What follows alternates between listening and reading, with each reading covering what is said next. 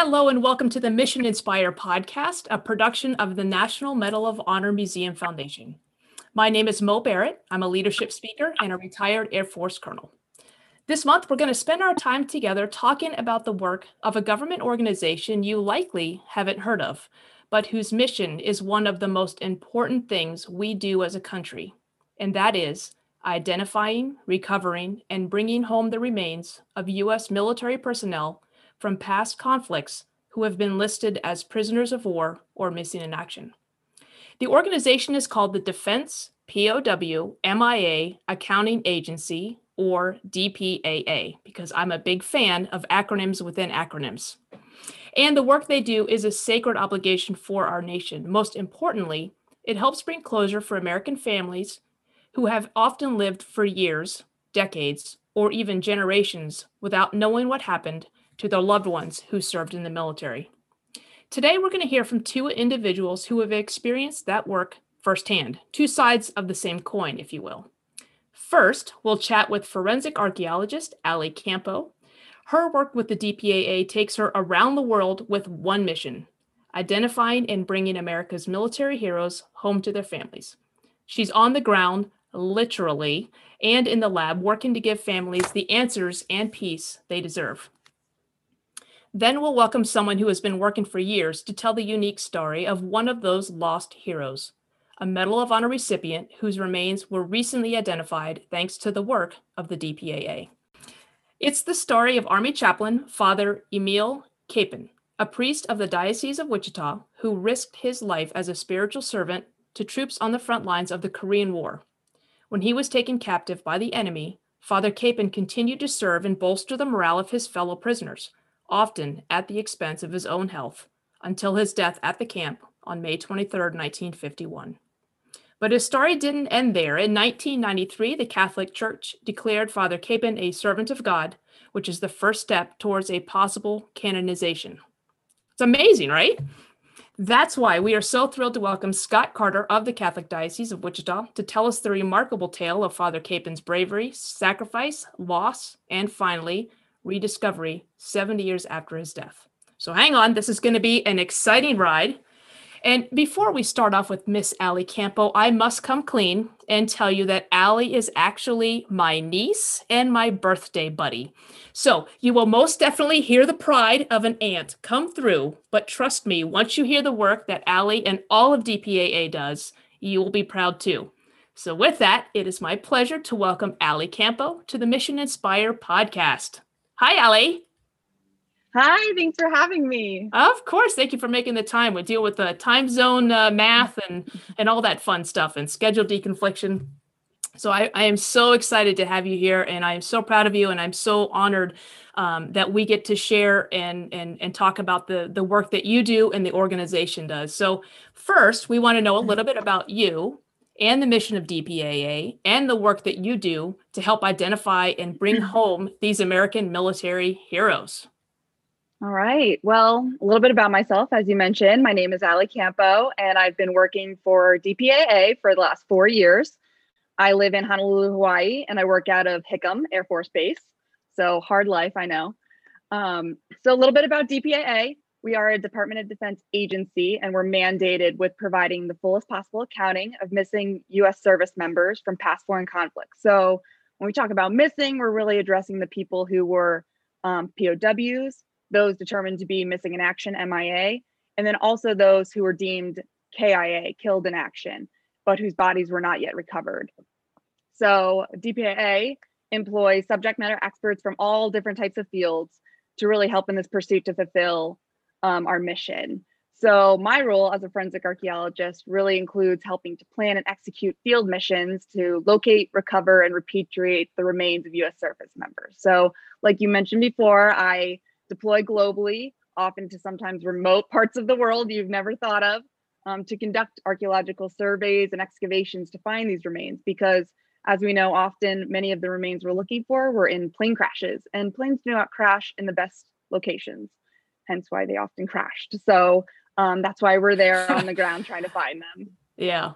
That's awesome. Uh, what you know, it's like even when I hear the word forensic archaeologist, like first of all, I can't believe that my niece is a forensic archaeologist, but that sounds like such a cool title. So how did you get involved with forensic archaeology and then also what drove you specifically to the DPAA and their mission? Yeah, so forensic archaeology is really like a niche community within archaeology.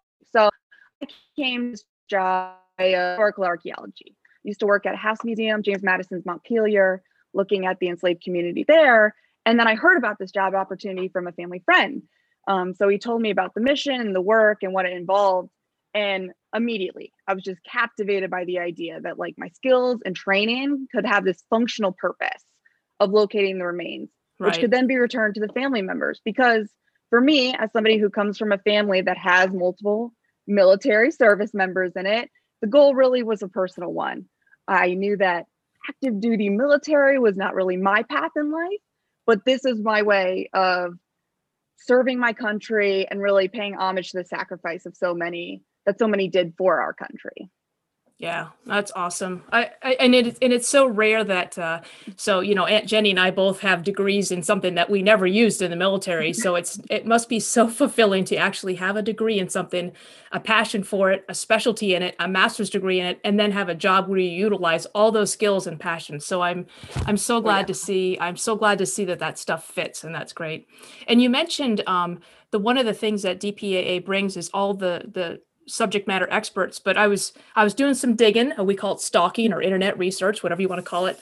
But you guys have anthropologists, archaeologists, of course, like you are, historians, forensic dentists, divers, explosive ordnance disposal technicians, special forces medics, and all these really, really just fascinating um, just fascinating jobs that you just you think about you'd see on CSI and all these other cool things. So that's really uh, that's really fascinating to me, and I know a lot of our listeners. But you guys also have this skeletal identification laboratory, uh, and then like everything at Hickam, there's this cutting edge uh, cutting edge facility that you guys have in lab to do all this accounting, right? Yes. That's that is so fascinating. So your job is not just on the ground in these these bizarre places. Like last time, I think a couple weeks ago, you were in the Philippines and you've been to Laos and you've been to Romania. And now I can't even keep up with you.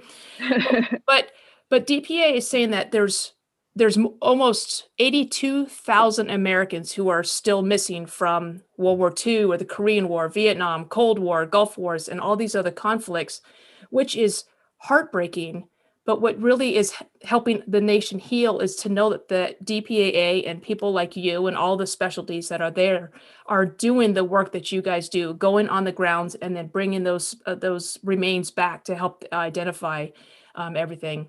So I I mean I think it's I'm going to say it's a rhetorical question to say that you guys probably have this sense of mission and purpose and that that just that pride that you got to get to do that is that is that a fair statement? Oh, absolutely. Okay. I mean, with so many individuals yet to come home, so many so many family members who don't have answers yet, we're each just trying to do our best in our little assigned role in this greater ambitious goal of identifying all these individuals who are missing. So, for me that really means just taking it one mission at a time, you know, doing my part whether it's the best I can to figure out an excavation strategy for a location or actually doing the excavations myself because I remember that 82,000 is a large number, but it's made up of individual people's individual stories.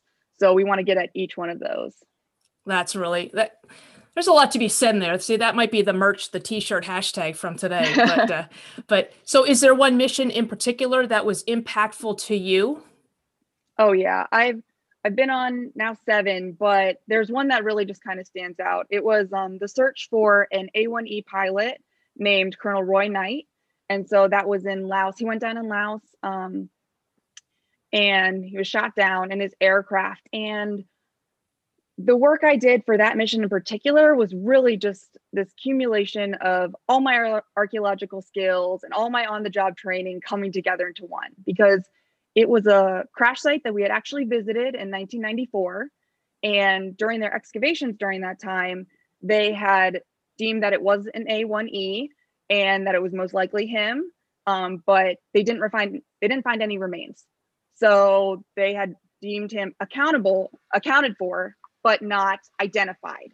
Okay. So we, in this renewed sense of really finding remains, went back there in 2019 and we were given a grid coordinate that was a 100 by 100 meter area. And they said, just go out, refine the crash site, and find the guy. And wow. so that really, we walked out there, five foot tall elephant grass in every direction. And, you know, you just have this moment where you're like, what did I get myself into? but between talking to the locals, and we had actually found one of the gentlemen was on the 94 excavation. And so I asked him if he remembered anything about it, and his information was key. He just kind of wandered the landscape while I started survey work, and he actually relocated one of the excavation areas they had targeted. And from that, I was able to extrapolate where the crash site was. And then we began the search. And in our survey, where we actually um, we came upon part of a helmet, wow. a decomposing helmet, and that from that moment, I was like, boom, we're starting right here. And we began in that uh, an excavation unit right there, and we found part of a name tag that said MAJ. And at the time, Colonel Knight was actually Major Knight because he was uh. posthumously um, uh, promoted to Colonel Knight. So, and then it was the second unit where we started finding all the teeth and the joy that came throughout the entire team and all the local nationals who were working with us that were like, okay, we think we got him, nice. you know, but it really just takes the time to allow it to be sent back to the lab and then somebody there who's a trained uh, we have the forensic odontologists you were talking about the dentists mm-hmm. and then forensic anthropologists who were able to look at what we had recovered and deem that it was colonel knight so wow. that was just hands down incredible. It, so, so digging into this story just a little bit more, is this the one that you were there searching on his birthday? Yes. Can so, you tell me a little this this okay, I'm telling you people, this may be my niece and I may be really proud, but listen to what this professional from DPAA did on Colonel Knight's birthday during the excavation. Yeah, so while we were out there, um, we're given his records, the individual who we're always looking for. So in this case, Colonel Knight, we found out that his birthday was February 1st, and our mission was spanning during that time frame. So I made it a point that at the end of our workday on February 1st, we all went out together, and I had brought a beer with me. And so I cracked open a beer and I poured one on the ground, and we sang happy birthday to him. And it was the first time in over 50 years that somebody had sang happy birthday to him. And I was just the entire team really like felt that that was just one of the key moments of the mission. Oh, all right. I warned you before we started not to make me cry, and I'm right on the verge. So, okay. So basically, 52 years after he was shot down, after Major Knight, posthumously promoted to Colonel Knight, was shot down, 52 years, years later, and over his birthday, you I found his helmet. I think you also found a boot sole, right? Wasn't that one of the pictures I saw? Yep, we found a boot sole, part of um the helmet label itself. Ugh. And then yeah, just a couple of uh, small things of material evidence, but then the real victory was in finding all the teeth. Yeah. And then that's when the the what did you call him an odontologist? odontologist, forensic odontologist. Yes. Okay. For all of us uh, layman people, that means a dentist. Okay. So, but, all right. But that, there's more to this story, though, too. And I think this is another reason that personally connects you is uh, he was flown back on the 9th of August back to Dallas Love Field, which is where he had uh, I think 52 years prior had flown out of Dallas Love Field, but his remains were flown back by his son, and his funeral was on the 10th of August. And can you tell us anything about the funeral? Yes. So I was actually on the East Coast just prior for um, a family wedding. And I had found out we always are kind of kept up to date on if there are going to be public funerals for any of the individuals who we've helped identify. And so I found out that if I just change my ticket by one day, I could do an extended layover in Dallas so that I could attend um, the memorial and then funeral. So, and I like to kind of point out this isn't common. Like, often we go out on these missions and we never get to meet the family members. But my coworkers really encouraged me. They said, if you ever get the chance, do what it takes, meet the families, it'll make all the difference. And to this day, forever grateful that I did because I was lucky enough to go and meet the entire family. Um, he has two, li- Colonel Knight has two living siblings, and then his three children, and then just handful of grandchildren, great grandchildren. And I was able to bring some small items from Laos oh, to cool. share with them, um, include like a challenge coin as well, and just speak with them about the recovery and what we did and give give them the inside scoop that they didn't hear about in the report itself. And it was amazing. Oh, that is so fantastic! I'm just so proud of you. That that just, uh, and again, like we talked about, there so there's still 82,000 people account the different conflicts, American service members who are missing, and like you said, it's that's a daunting number and it's a heartbreaking number. But that that each one represents a story, but that you were so inextricably woven with that story, and even the the the uh, the national who was on your team, the third what do you call them? Third connection. I'm, I'm messing that up. Oh, Even oh, the, the member, local nationals. The local national. Thank you. The local national who was on your team, um, who had been part of the search in '94, was able to kind of redirect you and get in the right spot. And that just, that, you know, this the next thing and the next thing and the next thing. And I think there's so many people that get get daunted by the 82,000. And if we just kind of focus on the one story, the next thing, the next thing, uh, and you have this great just, and you will forever be tied with that family. And I think that is fantastic. Uh, yeah. And then the other thing for listeners who may not know, um, for Vietnam, um, missing in action and killed in action, uh, at the Vietnam Wall, there are uh, each name is preceded or followed by a symbol which denotes their status, and there are three symbols. Uh, a diamond means the the person was confirmed um, KIA, killed in action. There's a cross if the person is unaccounted for or missing. So, like Colonel Knight's name on the Vietnam Wall would have had a, a a plus or a cross before it.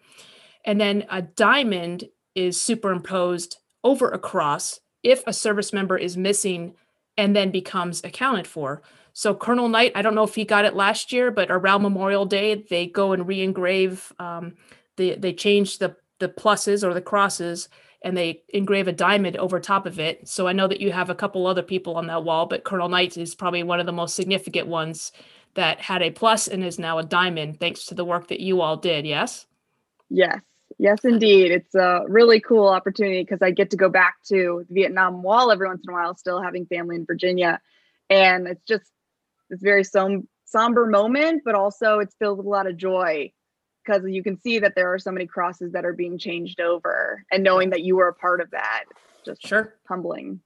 Yeah, that's awesome. Well, and I think the other thing too that that would surprise me when you first got this job was I had no idea, and uh, uh, you know, I spent nearly three decades in in the um, in the military, and I had no idea that a there were so many people still missing and unaccounted for. Nor did I know that we had an a, an agency dedicated to recovering those people and bringing them home and bringing those families closures. And again, if we focus on the one story, that is so important that you know just like you said no one had sang happy birthday to him for 51 years. And for 52 years his family just had nothing to bring them closure nothing to bury and nothing uh, just to to just to close that chapter in their life. And so i think it's so great that dpaa or the dpaa because the jury's still hmm. out um, is doing things like that. And so i'm so grateful that this organization exists and is, is doing this uh, bring this closure um, and what I mentioned in the beginning was one of the most recent identifications from DPAA was of Army Chaplain Emil Kapaun. And he was originally awarded a Distinguished Service Star, and then President, uh, then President Barack Obama in 2013 upgraded that uh, to the Medal of Honor. So, I, I mean, I, I know you weren't specifically involved in that particular one, but how significant is it for your organization to identify a Medal of Honor recipient? Um, and, and this is one particularly one who's the, the love for his brothers in the words of president obama was so pure that he was willing to die so that they might live. How significant is that for the for dpaa and for all of the professionals that work there? Yeah so each identification is really important because right it's another individual who's coming home. But many of their stories are lost to us because we don't know what went on in their final moments and because there's nobody to really tell their story so whenever we have the identification of a Medal of Honor recipient, it's truly re- unique because we know their stories, we know their sacrifice, and their selflessness is remembered through other people telling us about it. So it allows for this deeper reflection of the work we're doing and what it means. And for Father Kapaun in particular, this is an individual who's willing to die to provide comfort and hope to his brethren who were suffering, wounded, ill, and now, even in his death, he's still providing that hope for these family members who mm. their loved one hasn't been recovered yet. So, in that, I think it's just this beautiful remembrance of somebody who was selfless, who did all the work during their life, and that legacy just continues on even after death. That's really powerful that he's still providing hope. That's awesome. Absolutely. Yeah. Wow. All right, Allie, this has been just, it's just so great. I am so proud of you, and I'm so glad that we're able to share what you and all of DPAA are doing. And I love that, that you're providing hope because that's what you guys are doing. And that's what Medal of Honor recipients are done, uh, are doing, is still providing hope, whether it's through their legacy posthumously or the, those who are living recipients are still doing. Um, but just to know that we're doing everything that we can as a country to ensure that those who, like you said, selflessly served and sacrificed everything for our country will not be forgotten and will not be left behind. So, as I said at the top and in the middle and near the end and, and probably in, the beginning, uh, I am so proud of you. And I'm so proud uh, of everything that you're doing and everything that DPAA does. And I'm so proud as an American to know that we do this and we take care of, of those people and bring them back to their families to bring those families closure. So I just want to say, Allie, thank you so much for joining us and being a part of this. It has been an honor and a pleasure, and I'm so glad to see you and doing well. Thanks. I'm so proud to be a part of DPAA and proud to be a part of this podcast of you guys telling the story of so many individuals who did so much for us. So thank you so much for taking the time to allow this to happen. Yeah, no, this is great. And then, uh, yeah, we'll make sure when the uh, the Medal of Honor Museum gets up and going in Arlington, Texas, you come in from Hawaii, I'll come in from the East Coast. We'll meet in the middle, and uh, Absolutely. yeah, let's do it. Let's do it. I love it. Thank you. Can't wait. Cool. Thank you again, Allie, for joining us today. It's been a pleasure to see you and talk to you. And now to continue this story, I am so honored to welcome Scott Carter, of the Catholic Diocese of Wichita as we learn more about the inspiring life and legacy of the Medal of Honor recipient, Emil Kapaun. Scott, it's such a pleasure to have you with us today. Thanks, Mo. It's uh, really an honor to be here with you. Thank you so much. So, Scott, can you tell us a little bit about Father Kapaun's life and what led him to military service as an Army chaplain? Yeah, so he was born in uh, 1916 in a very small farming community. It was primarily Czech, Bohemian at the time is what they they called it, and uh, primarily Czech parents, a little bit of German influence there, and so that might uh, that may explain kind of the the whole name pronunciation thing. I know that there's a couple different ways that it's commonly pronounced, uh, Kapaun or Capon. We kind of say Kapaun here around Wichita, and a lot of the rest of the world says Capon. So. Um, a little bit throw that in you know trying to pronounce things here in america and i think that, that explains it. But um, you know he had a very simple life. The catholic faith was really at the center center of the community. I, i'd say you know he, he loved to fish. He grew up helping on the farm doing chores around the house. He was really a pretty ordinary kid an ordinary boy but he did always have a special connection i think with god and a special desire to serve others. And as he grew older those two kind of came together as as he uh, started to have a desire to become a priest and really even to be be a missionary. Now he was ordained just for the the diocese of Wichita and actually got sent back to his home parish in Pilsen, which is about an hour 15 outside of Wichita. But it wasn't long before World War II started and the U.S. was involved, and he really felt the calling to be an Army chaplain. And so he actually was able to enter uh, the Army Chaplain Corps in 1944 and was sent over to Burma and India. Uh, came back to the Diocese of Wichita after that, but uh, just uh, continued to feel that tug. And I think in uh, late 1948, he re entered and eventually found himself in Japan when the Korean War broke out. And he was with the, the 1st Cavalry Division.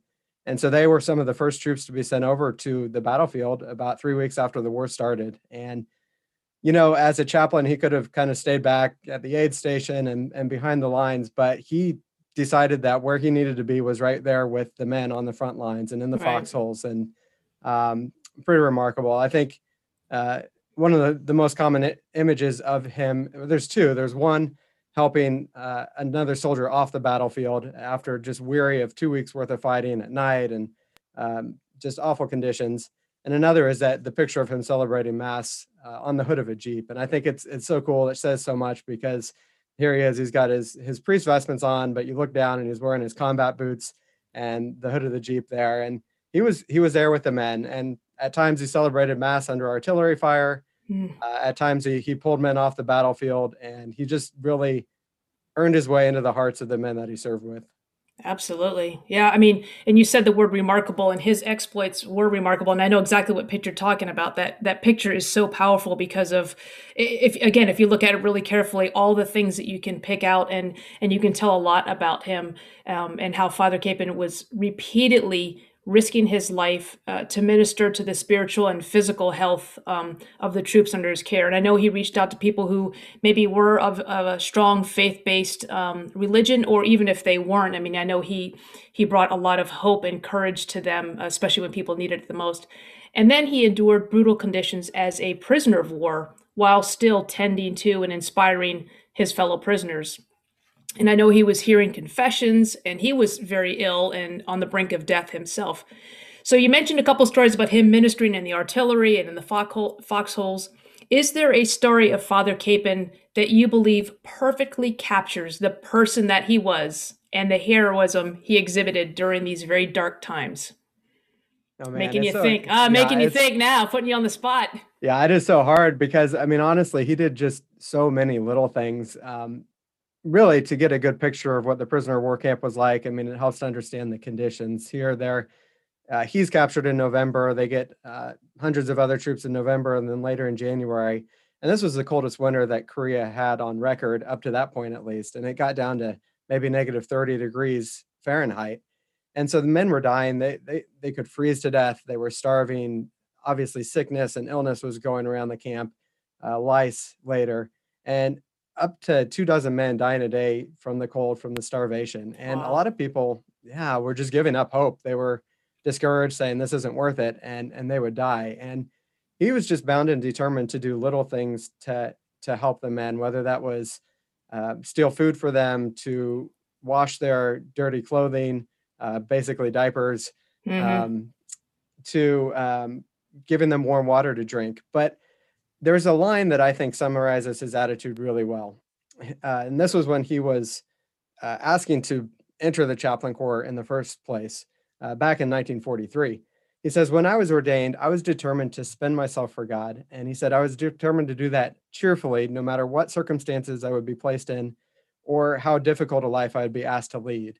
And, and I think that's what motivated him to be that cheerful witness. And so all those little things he did added up. But my favorite, I think the most memorable thing that the men talked about was his Easter service in 1951.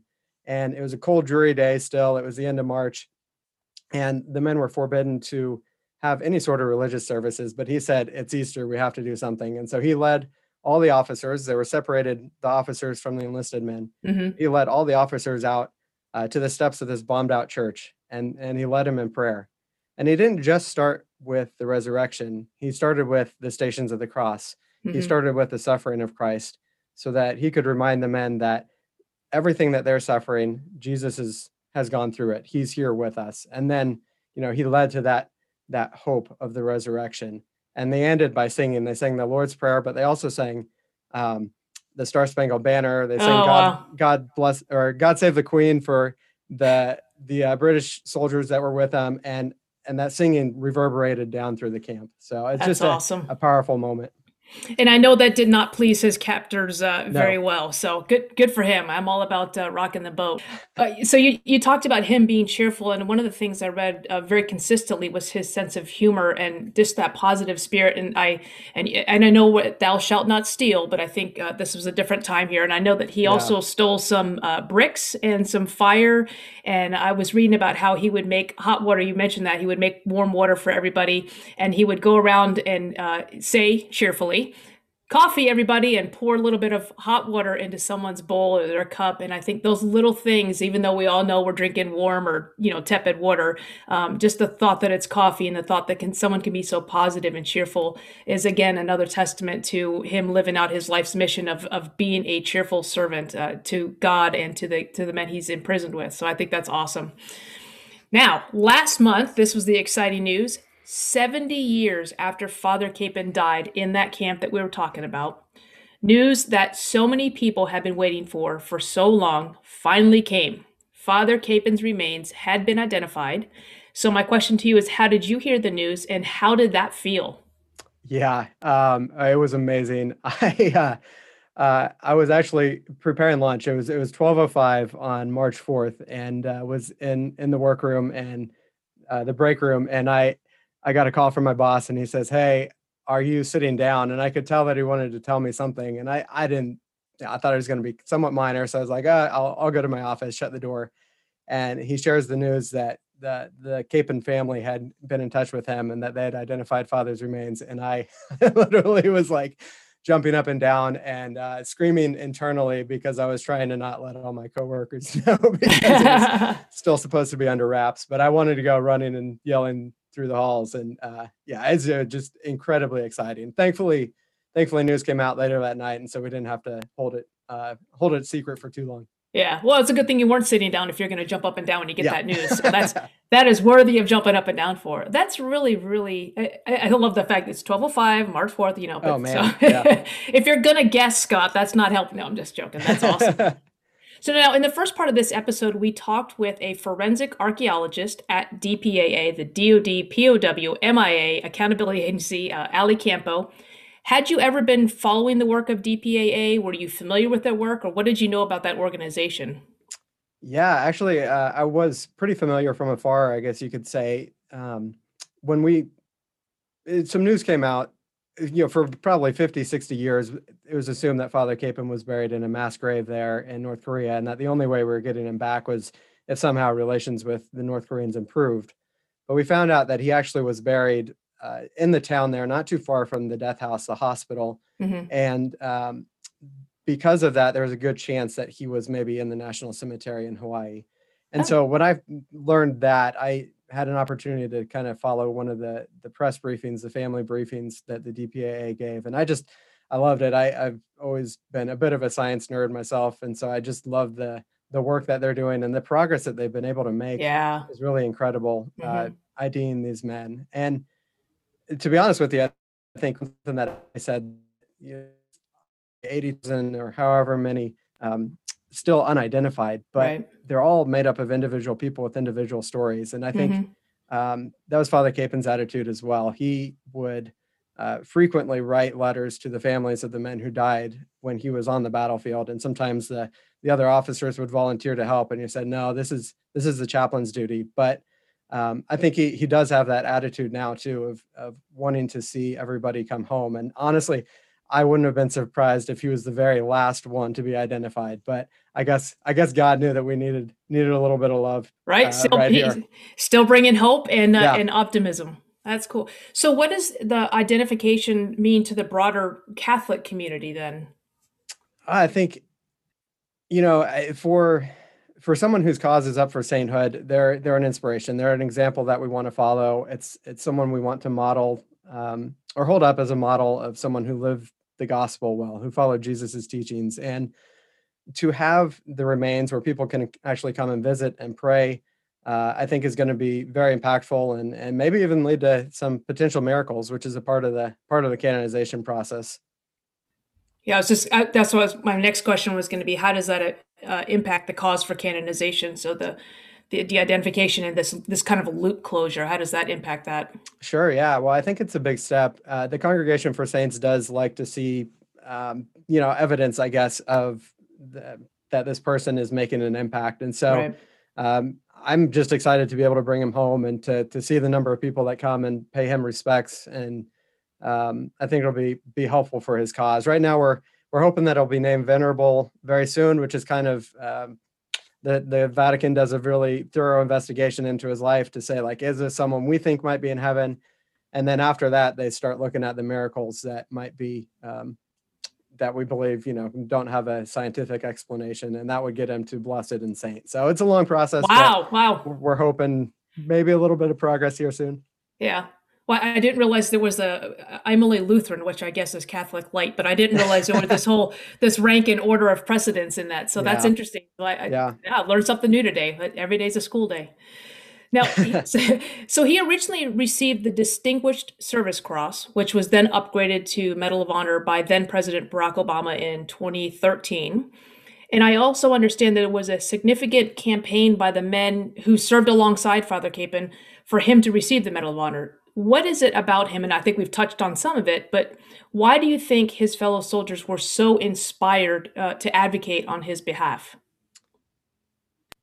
Well, I think um, it, it goes to show the impact that he had on their lives. That still, after 70 years, they're they're advocating for him, and I think again, Ali said something that I think gets to the heart of it. Is here's someone who didn't have to be with them. He was a chaplain. Right. Uh, he didn't have to volunteer for the army in the first place and he certainly didn't have to stay behind to get captured but but he chose to do that.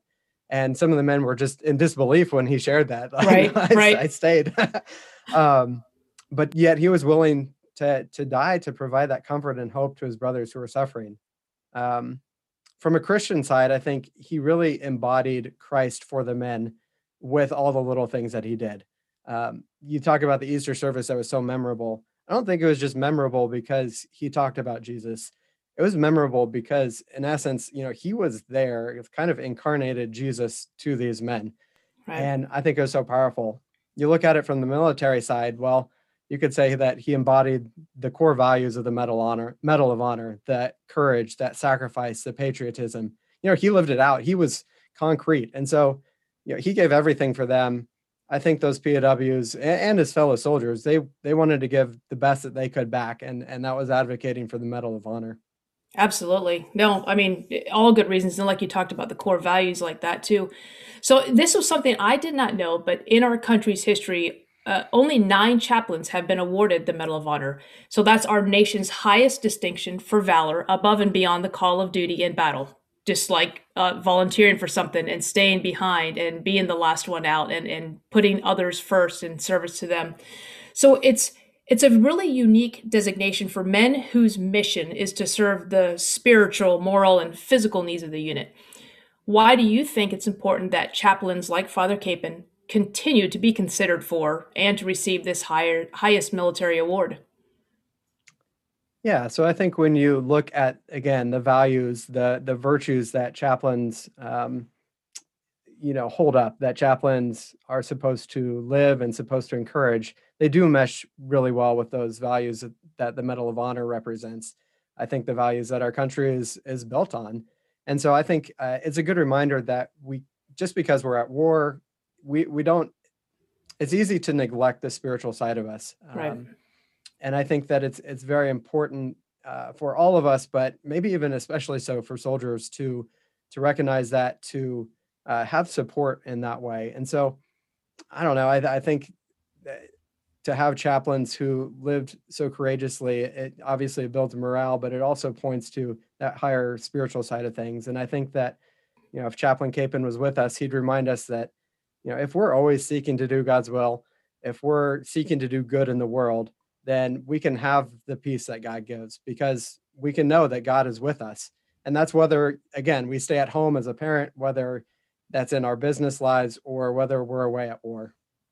Absolutely. Well, and just yeah, the idea that that permeates everything that we do, regardless of what uniform or clothes we put on in the day, what job we go to, or job we stay home at and do, is is that that spirit permeates us, and that service, uh, being in service for others, I think is is great. So I'm all about selfless service, and it sounds like Father Kapaun was the the the prime example of that. So I'm really, yeah, really, absolutely. I'm really, really glad that he is a Medal of Honor recipient, and I am really, really glad that uh, his body has been um, identified so he can be back home and bring closure to the community and to his family as well. Yeah, um, and uh, you know the family says, "Hey, I, I mean, I expected them to say, hey, oh, this is closure,' but they actually were, were uh, pretty amazing said, "No, this is just the the next step in his story." Yep. Well, that's a good way to yeah, yeah, yeah. That's actually it's perfect. You're you're absolutely yeah. right. It's just it's it's not closure. It's kind of turning the chapter to to the next mission that he's going to take on um, with his legacy. So that's awesome. Well, Scott, this has been an inspiring conversation. I actually learned a lot preparing for this too, and it sounds like he was just a great guy and a funny guy and a cheerful guy. And I'm all about hanging out with people like that. Um, and the work you and the church are doing to ensure that Father Kapaun's legacy continues and endures is so important. So I want to thank you for joining us today. And I know for certain that the story of Father Kapaun's life and legacy will play a role in inspiring the next generation of American heroes. when the National Medal of Honor Museum opens its doors in 2024. We can go, I'll go pay uh, homage to him there as well. If you want to learn more about the National Medal of Honor Museum, please visit mohmuseum.org and please join us next time on the Mission Inspire podcast.